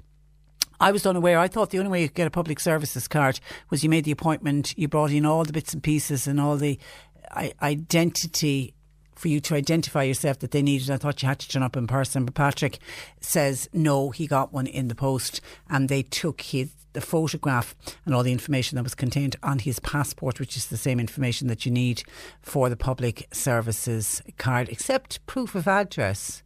You don't have to send proof of address with a passport. But anyway, uh, but what what I'm most annoyed about in Patrick's case was he refused the public services card. I don't want one. He said, no, thank you. When they rang up, to, obviously they rang up to ask him to go to, to attend one of the appointments. And he said, no, I don't need one. Thanks very much. You know, TTFN and all that. And uh, then to receive one in, in the post, which they'd taken the information from his, his passport, he was jolly annoyed about it. But we've got other people contacting us to say that yes, that's what happened. They, all the information was taken from their, from their passport. Let me just see if I can um, see, there's so many questions coming in for Annalise. Keep those coming. Madge says, I didn't apply for my public services card either, but I was sent one. And Madge says, exactly what Patrick says. They used the photograph that was on my passport, which, as I say, I didn't think they were allowed to do but obviously they were. And Margaret in Tallow says, Yes, Patricia, there is a signature on your public services card, but I'm just thinking there's also a signature on your passport, isn't it? Isn't there? So they've got a copy of your signature. So I'm assuming they lift that signature and put that onto the card uh, as well. And then Margaret, on a different topic, says, I was tuned into Friday's Friday night's repeat show and uh, I heard one of your listeners talk about goats. Well, just to let that listeners listener know, uh, when I kept goats, okay, this was somebody contacted us to say they had heard that a local graveyard was looking for goats and they were going to leave the goats loose in the graveyard to keep down the grass rather than send somebody in regularly to cut the grass. They were going to use goats instead. And I was wondering, was that, you know, an urban myth? And it was a number of people saying they, they'll never allow ghosts into a graveyard. How disrespectful would that be? You know, people pointing out we were, we'd already been talking about dogs doing their business inside in graveyards and their owners not cleaning up after them. I mean, if you leave goats in, goats will do, okay, yes, they'll keep the grass down but it'll also come out the other end. I mean, is somebody going to go in and, and clean up what the goats leave behind? That just didn't make any sense to me. But Margaret says that many years ago, when she kept goats, she was asked on a number of occasions for a loan of the goats for the was a local Church of Ireland graveyard said, "Can we borrow your goats there, Margaret? We want to keep the grass down." So it has happened in other areas. I don't know. Yeah, I don't know if it's going to become a regular occurrence here. Only time will tell, I suppose. Uh, thank you for those questions coming in for Annalise. What else has come in by uh, text? Oh, a couple of people are reacting to the text that I read out. One of our first texts this morning was from, let me remind you, was from a listener who said, please, can you put out an important request on the radio and see what you get back from it? And it related to Macroom Amenity Centre. This listener said, the sign, the signage first isn't great for anybody going there, but once you go into the amenity site, fantastic place, can I say? All of those civic amenity sites are so well run. But it's the exiting of the amenity site in Macroom, according to this listener, is a death trap. She says you're on an incline and you can't see both sides properly. It's also a very busy main road, so strangers to the area may be unaware that there's even an exit there, and there is the possibility that cars will be trying to get out. So the listener said, would would Macroom Civic Amenity, which obviously is run by Cork County Council ever get their act together before somebody is killed. And I was wondering, are others finding it dangerous as well? A couple of texts in on this. Yes, the wall comes out on both sides of the exit. The the centre is too low below the ground, so it should be on the other side of the road, says John. Okay, so that explains why there's an incline because the listener talks about the, you know, you're climbing, so you obviously you drive in and it's, you know, it's it's in it's lower than the road, the actual civic community site. So you're driving out, you're on an incline. So you're also negotiating the handbrake as well and trying to see what's coming on either sides. But there seems to be an issue with the wall on both sides of the exit, making it difficult. Hi, Patricia. Regarding the recycling centre outside of Macroom, I've been there and I agree with the criticism that you're hearing this morning. A very simple solution would be a roundabout. Yes, unfortunately, it will probably require at least two or more fatalities before it's rectified. A similar example, Blarney slash Mallow uh, the road junction there. I was going to suggest would a roundabout work as well, but I didn't know the road, wondering would it but certainly a roundabout because it will slow the traffic coming on either side as well. But when will it slow up the flow of the traffic? Would probably be the argument if we put in the suggestion of a uh, roundabout. But there are other people agreeing with our initial caller that something needs to be done about it. 1850 333 103. Lines open. Text WhatsApp 0862 103 103. The C103 Cork Diary. With Cork County Council, supporting businesses, supporting communities, serving Cork. Visit corkcoco.ie. There is a guided tour of Timoleague Abbey by local historians that's happening this evening. You meet at the Abbey at half past uh, seven. Next Sunday, the annual Mass will be held at Kirtnaclee no, I'm sure that was last Sunday. My apologies. That's been put into the uh, community diary uh, wrongly. That was last uh, Sunday. Uh, the next Kildorrery Lotto draw for a jackpot of 2,500 who will be held in Sheehan's Bar. That's happening this Thursday. The organisers are thanking people for your support and IRD Duhallow are screening The Greatest Showman in an outdoor cinema setting in the James O'Keefe Institute in Newmarket. That's next Saturday. The film will start at about 9.15 when it should be dark enough. Tickets are €5 Euro for adults. Children under 16 are free. But please note this is a strictly alcohol-free event. C103 and Cork Volunteer Centre presents the very first Cork Volunteer Awards, taking place Friday, October 11th. These awards aim to celebrate and recognise remarkable people throughout Cork who selflessly give their time and talent to benefit local communities.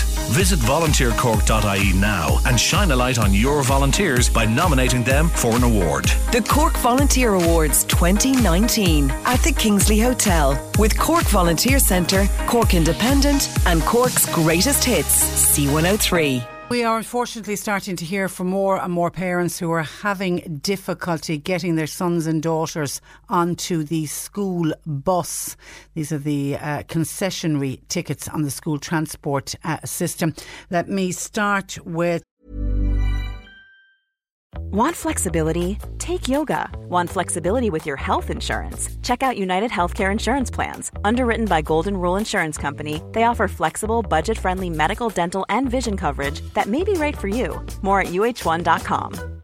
How would you like to look five years younger? In a clinical study, people that had volume added with Juvederm Voluma XC in the cheeks perceived themselves as looking five years younger at six months after treatment. Look younger, feel like you. Add volume for lift and contour in the cheeks with Juvederm Voluma XC. Reverse signs of aging by adding volume to smooth laugh lines with Juvederm Vollure XC. For important safety information and to find a licensed specialist, visit juvederm.com. That's J U V E D E R M.com. Not for people with severe allergic reactions, allergies to lidocaine, or the proteins used in Juvederm. Common side effects include injection site redness, swelling, pain, tenderness, firmness, lumps, bumps, bruising, discoloration, or itching. There's a risk of unintentional injection into a blood vessel, which can cause vision abnormalities, blindness, stroke, temporary scabs, or scarring. Talk to a licensed specialist to find out if it's right for you. Ryan Reynolds here from Mint Mobile. With the price of just about everything going up during inflation, we thought we'd bring our prices down. So to help us, we brought in a reverse auctioneer, which is apparently a thing. Mint Mobile unlimited premium wireless. Ready to get 30, 30, bit to get 30, bit to get 20, 20, 20, bit to get 20, 20, bit to get 15, 15, 15, 15 just 15 bucks a month. So, Give it a try at mintmobile.com/switch. slash $45 up front for 3 months plus taxes and fees. Promo rate for new customers for limited time. Unlimited more than 40 gigabytes per month slows. Full terms at mintmobile.com. Maura is in Araglin. Uh, good afternoon to you, Maura. Hello, Patricia. Now, How are you? Maura, I'm, I'm very well. It's your daughter, is it? Is you're trying to get on the school bus? That's right. Well, there's actually two, three young, young girls in our area, and it's a bit of a, um, a convoluted story because we had we had an issue about ten days ago, and there were six children taken off the bus. Originally, Patricia, we had a local man who had a contract for our our school bus, which was a 53 seater bus, Okay. and we had been given a promise by the then inspector that there would never be an issue with regards because I had an issue with, with it when my daughter went into first year, and we had been promised by this particular inspector that the 53 seater bus would remain, and that that children, both concessionary and eligible, would always has a bus have a bus to take all the children from Araglin into Fermoy. Okay, and how long has she been on the bus? What class is she Uh, now? Five years. She's gone. She's going into sixth year now. All right, and for the last five years, no problem. No problem at all. Um, there, in my own particular case, firstly, I have epilepsy, so it's super important that I actually have the bus because I don't know when I'm going to be back driving again. Secondly, they, they're saying the issue relating to my own daughter is that she rolled off the system because she did TY. But I know for a fact that there's other children on the bus who did TY the same year as my daughter, and they didn't have to. Um, uh, they, they they didn't have to re-input her input their uh, details back into the system. But when she was in TY, did she get on the school bus? Well, she did a course, and I, I had I, it was down that she was a TY student. So unless she had actually dropped out of school, they would have assumed that she was going to be doing both fifth year and sixth year. And But she, she did TY, and Yeah. then she went into fifth year. So she was she was on the bus for another year after TY. Of course, yeah. So why are they suddenly saying TY is an issue? Um, I, I, I actually brought that point up. I rang the Cork office and they transferred me to Galway. And I said this, and he told the gentleman that I spoke with told me that I should have reapplied when she finished TY. I said, well, why would I reapply if I was not told that I had to? So I said, obviously, if I'd been told, I would have done what was necessary to keep my child on the bus. But um, and I asked him specifically. I said, "Will there be an issue with regards to my daughter if I re-input her details? Is it going to look like a late application? And will will that cause any issues?" And he said, "Absolutely not." And I said, "Can you guarantee my daughter will have a seat?" And he said, "Absolutely no problem. Just do what I say," which I did. And th- like I said, there was a previous issue, and I never put my daughter in with the, those group of children that didn't get a seat because Because you thought your daughter had a seat. Exactly, yeah. Yeah. And um, there's a girl up the road, and she inadvertently put in the wrong amount of money to pay her ticket, and they put they took her child off the bus, and she said she would pay the difference, that it was an error, and her child was taken off the bus, and another girl up the road, exactly the same as my daughter, assumed she had a ticket, and we all just got emails on Friday evening uh, To say no. late to say no, no tickets for any of us. So is the is the fifty three seater bus full? No, the, the, the, the thing is, they they, remo- they took away the 53 seater. We were downgraded at one stage to a 36, but that was fine because every child had a seat. So Okay. it makes common sense not to put on a 53 seater if they'd only need 36. We then went up to 41, and then there was an issue 10 days ago, which was sorted out, um, and the inspector said every child in Araglin had a seat on the bus with a 45 seater. But at that stage, the uh, the three of us did not realise that our daughters were not on the bus.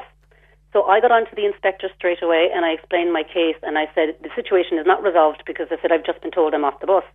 And he told me it was because my I, my daughter was concessionary and that there was absolutely no obligation on Bus Éireann to provide uh, uh, extra seats on a bus for concessionary children.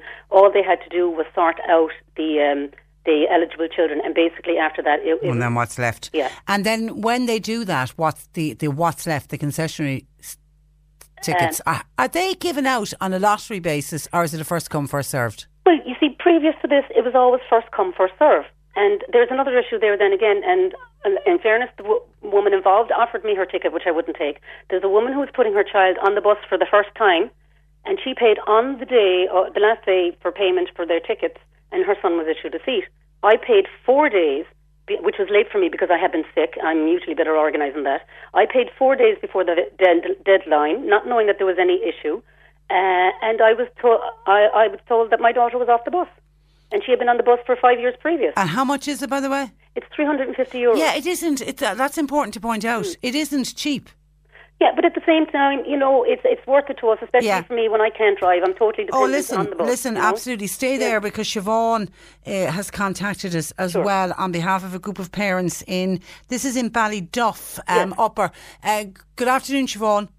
Hi, thanks for contacting me. Uh, about and this. now- I'm Laura, I spoke to you earlier. Now, I'm assuming, Siobhan, in Ballyduff, which is located between Lismore and Fermoy, It is. is you, similar problems to what Maura's talking about? Yeah, we've got 11 kids in this situation. Six of those children already had tickets last year and previous years.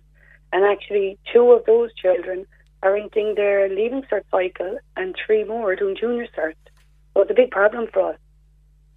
And what's what's happening is that the bus, uh, I mean, Maura's explaining their bus has become a smaller bus, so there's not enough seats. What's Well, I happened in your area? I believe there's four buses involved in the Ballyduff Araglin Kilworth um, route to Fermoy. And sorry, I've got a sore throat. I'm You okay? Yeah, I think s- I've been speaking to so many people. I'm hoarse. So what has happened is we have a 53 seater bus that goes through our village on the route to Fermoy. It pulls in in Ballyduff, and four children are given seats on that bus, and it leaves with all the remaining empty seats to head on to Kilworth, which is the catchment area for Fermoy, and it fills the capacity in Kilworth along with another three buses and heads on to three secondary schools involved in our case in Fermoy. So it's you need you need an extra bus. Yeah, I think we do. You see, basically, we see it as a problem. We understand the entire system of eligible and concessionary tickets, and there's a large demand for concessionary tickets. And in Ballyduff, we're located between Lismore and Fermoy. Now, we are quietly closer to Lismore, so our issue is they're telling us that Lismore is their first choice school, it's closest to. Now, I mean, the distance is minimal. It's only a matter of minutes between two Yeah, schools. but but but I have to say I don't like this. It's almost like uh, a bus company is telling you where to send you, what school to send your child to. You send your child to the school most suitable to your child. Yes. And that is exactly the point. I mean, if you look at the Minister of Education and his own briefs, I mean, like he has come out and he has stated in his own brief that they're in goal four, build stronger bridges between education and wider communities, provide a greater school choice and enhance support for making informed career choices. I mean, these children have spoken to their parents, they've spoken to their teachers, they have picked according to maybe for different reasons. We're not taking anything from Lismore School, it's a great school. But we felt through speaking to teachers, speaking to our children, and sorry, I'm not right, and also at um, Yeah, but you, you you should be allowed. You and, and your child you as a family, be. you And you, they you, all you have choose. Various, they all have various reasons for choosing Fermoy. A lot of parents in our situation actually went to school in Fermoy on this bus. They, and a lot, we're a border county. We have got And like like Maura Siobhan, had you paid up? Had you paid for your concessionary I- ticket? Yeah, 350 euros Yeah. I paid in June. I thought maybe, you know, if I get in there first, you have a higher chance. I know, I know. And then you you in priority one. and you got an They have a email. wh- you got an email when? I got an email last week, last Tuesday, I believe. Actually, didn't get an email. I logged in myself and I saw it first. And Then I got there's email 11, 11 local children. 11 local children. Six had been on it before. Now, I, they did explain to us that there's a priority one and a priority two.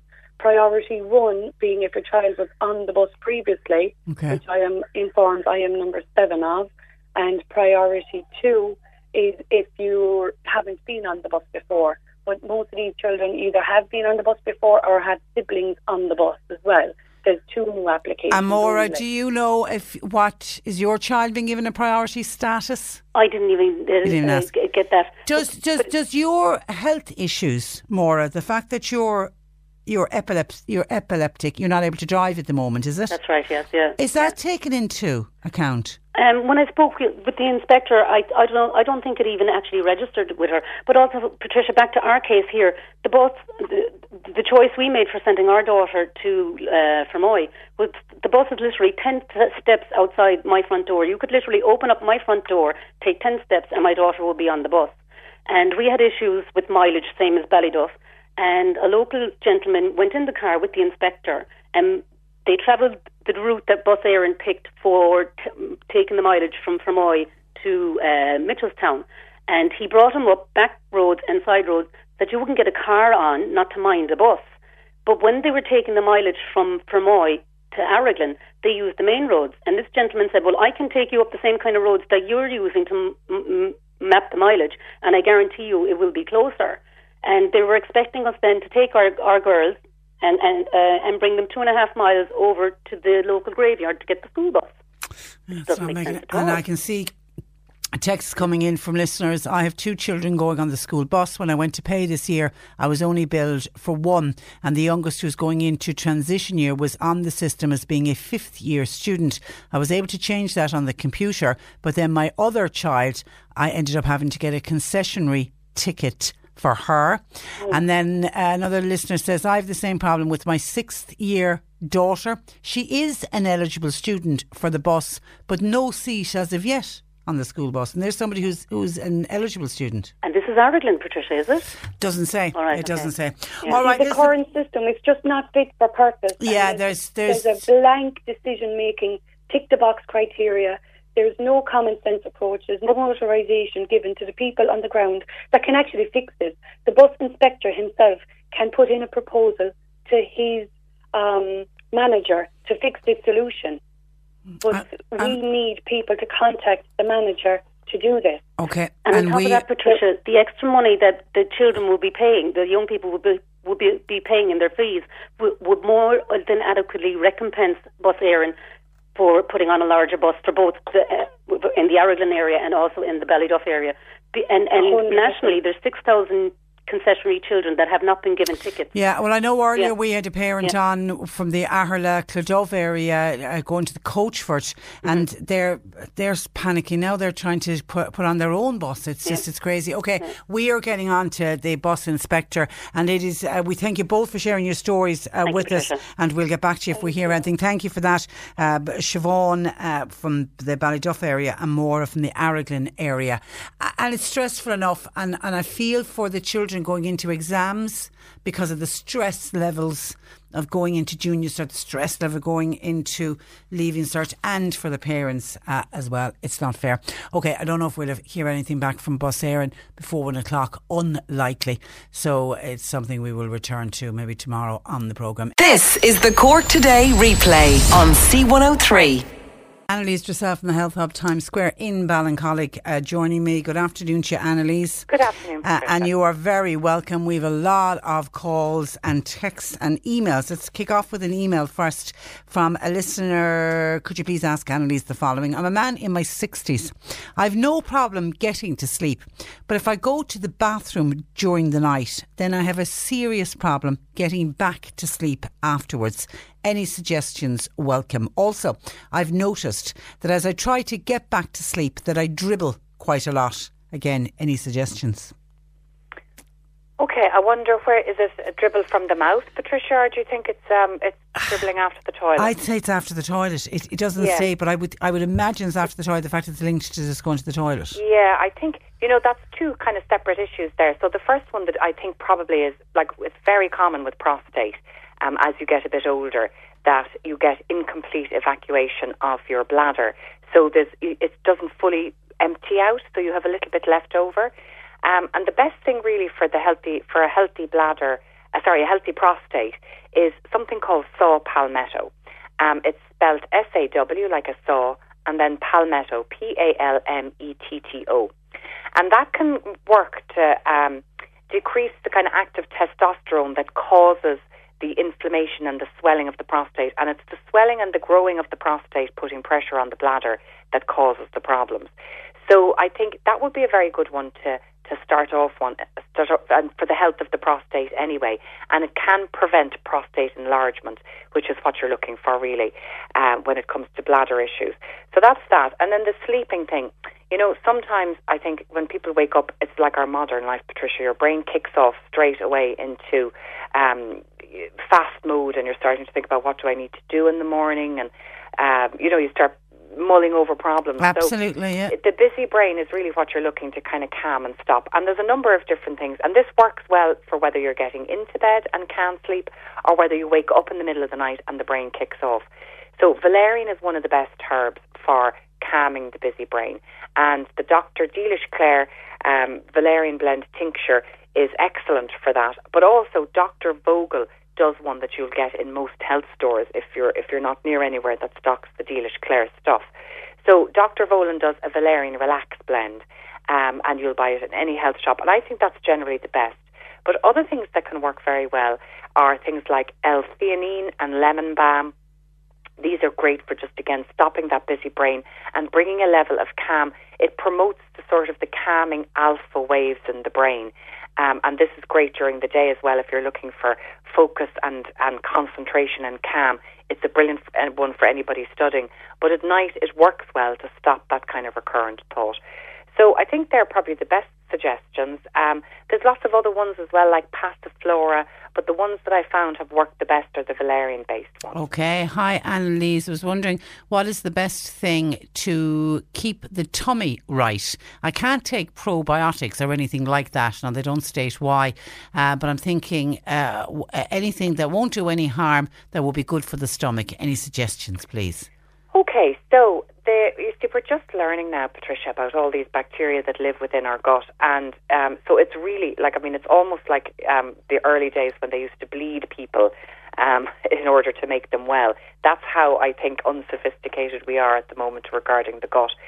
So, if it's actually a very interesting thing, if somebody can't take probiotics, that's very indicative that indicative that there's a serial serious microbial imbalance in the gut.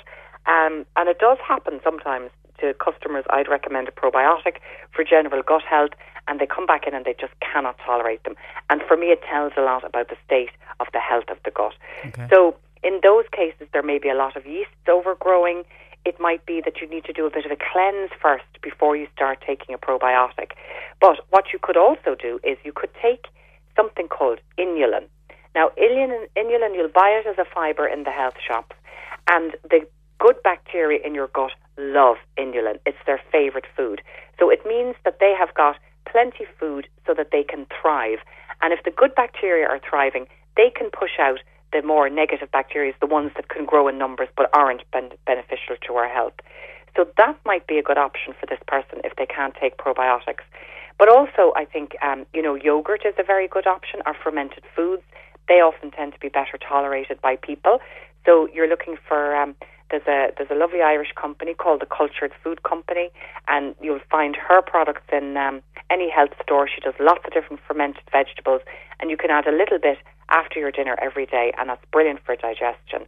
Um, but then, otherwise, I think there's so many other good things. The um, the Molkosan, which is a kind of a whey fermented whey drink. That's very good for the gut. You'll buy again. You'll buy that in any health shop. It's called Molkosan, M O L K O S A N. And these are all putting in the things that good bacteria thrive on as opposed to putting the bacteria in themselves. Hi, Annalise. My skin on my face is dry and I have what I describe as fine lines. What would you recommend as a supplement and to apply to skin as in a moisturiser? I'm 48. Okay, so um, I think probably I, I love I, vitamin C. I think for everybody for skin, it's because vitamin C is really important for building collagen. Now, collagen is kind of like the scaffolding that our skin, our facial skin sits on. So if you can promote collagen, you'll have far less wrinkles. And then hyaluronic acid is something that will plump up that scaffolding and make it lovely and juicy. And again, that's great for kind of preventing the fine wrinkles. So you can actually take um, you can take hyaluronic acid. It's spelled H Y A L U R O N I C hyaluronic acid. You can take it or you can buy it in skin products. Definitely take a vitamin C for your skin. And you can also take collagen products for skin. Now, I've seen huge differences in customers that take collagen products. It doesn't work for everybody, but when some people take it, their skin, it looks like they're glowing from inside. It definitely plumps out the skin on the face. And I have a lovely one here in the shop that I think is a great value one. It's got the hyaluronic acid in it as well and it's by a company called Greens. And you just take a scoop, a, a scoop of the powder every morning in a bit of water, and um, that's wonderful for your skin. And then in terms of face creams, I suppose I wouldn't pretend to be an expert, Patricia, only that for my own self as a woman, I've tried loads of different things. And I think definitely natural products are better for skin overall, especially if your skin tends to be dry or sensitive. And look for something that has maybe got rosehip oil in there or again the hyaluronic acid. And you can buy pure hyaluronic acid either in a health shop or you'll probably get it online in a beauty salon. And that again will plump up the collagen and make your skin uh, the fine lines and wrinkles. And then something like rosehip oil is wonderful for hydrating. Okay, hi Annalise. The knuckles on my fingers on both hands are quite swollen. Sometimes they're quite painful. I, am assuming it's arthritis. What would you advise I take? I'm not on en- any medication. I'm 63. It does sound to me like arthritis, all right, Patricia. The most basic supplement, I think, for arthritis, and it's been around for years, is the glucosamine and chondroitin. They are the building blocks for our joints um, and for the cartilage that makes up our joints. So you could start taking something like that. It's cheap and cheerful but you wouldn't see a difference really for a number of months. Now, when the joints are very swollen, I always think there's a lot of inflammation. So it's good to take something as an anti inflammatory as well as something to rebuild the joints. So the things that are wonderful as anti inflammatories are things like turmeric extract, it's called curcumin, or even turmeric itself. Boswellia is another wonderful um, extract, uh, anti inflammatory extract from frankincense. And one of my favorite supplements is one by a company called Terra Nova. And it's a combination of the glucosamine for rebuilding the joints and the boswellia and the uh, turmeric extract for as an anti-inflammatory. So that's a wonderful one. Solgar also is another brand that you'll find in most health shops, and they do one called Solgar Seven. Um, there's seven different ingredients in there to rebuild the joints um, and also as anti-inflammatories. And then the last thing I'd mention for joints, and they can be wonderful, are the collagen complexes again. So if you're lucky, you'll get one that's good for your skin and good for your joints. But you're genuinely looking for one that has got hydrolyzed collagen in there. And most health shops will have plenty collagen joint supplements to try. Okay, hi, my grandchildren, four and two, says this texter, wake up every night and the youngest simply will not go back to sleep. The two year old daughter and her husband exhausted. Any natural products that you could give to children to help them sleep?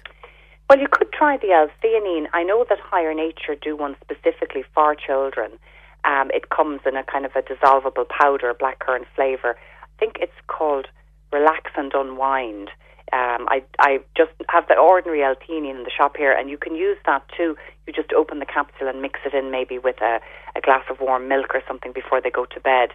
Um, there's other things as well you can give to children, like the Dr. Vogel range do a lot of um, um, different essences for children, and there is a, there is a relaxing essence for children that would be suitable as well.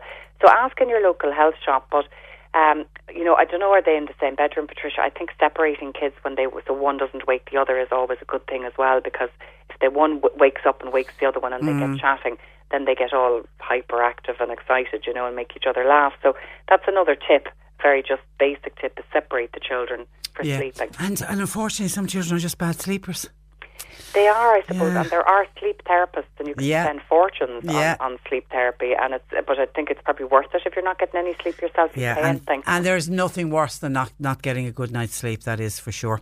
Okay, uh, we leave it there, Annalise. Thank you for that. We'll chat Thanks, again next Patricia. week. Thanks uh, for joining us. That's uh, Annalise Dressel of the Health Hub Times Square in Ballincollig. And just to let you know, if you missed anything that we discussed with Annalise this afternoon, you can listen back to the Annalise Nutritional Advice at c103.ie and you can click on listen back or on the C103 app. Uh, as well, because I know we always get a lot of calls in the afternoon about various things that Annalise said. And our apologies to people. We had a huge, huge number of questions in, and we didn't get to all of them. So our, our apologies on that. And a lot of texts as well. We appreciate everybody texting and calling us, and we get to as many of them as we can. Uh, Gra- Grace says, Patricia. This is on the school bus. We also have a problem in Bartlemy. My daughter is going into sixth year, and our problem is that they, the powers that be organising the school bus, uh, say they don't recognise that she did transition year and therefore think she's finished school and she was automatically kicked off the bus as they think she did her two years in senior cycle and is gone. And the email explaining the above would have been very helpful and we would have applied for the seat when necessary. She now has no way of getting to school, very stressed about it and leaving cert is stressful enough as it is. It really is not acceptable. And that's uh, yours, Grace. Thank you for that, uh, Grace. To say we've nothing back yet from the, from the bus inspector, uh, but hopefully we'll be able to talk about it tomorrow on the programme. That's where I leave it for today. My thanks to John Paul McNamara for producing. Nick is with you for the afternoon, and we'll talk to you tomorrow at 10. Martina O'Donoghue. Make C103 part of your drive home with up to date traffic information and local news, your input in selecting our feel good song of the day, plus our feel good story, and as many of Cork's greatest hits that we can fit into three hours. Join me, Martina O'Donoghue, every weekday from 4 to 7. C103. Botox Cosmetic, onabotulinumtoxinA, FDA approved for over 20 years. So, talk to your specialist to see if Botox Cosmetic is right for you. For full prescribing information, including boxed warning, visit BotoxCosmetic.com or call 877-351-0300. Remember to ask for Botox Cosmetic by name. To see for yourself and learn more, visit BotoxCosmetic.com. That's BotoxCosmetic.com.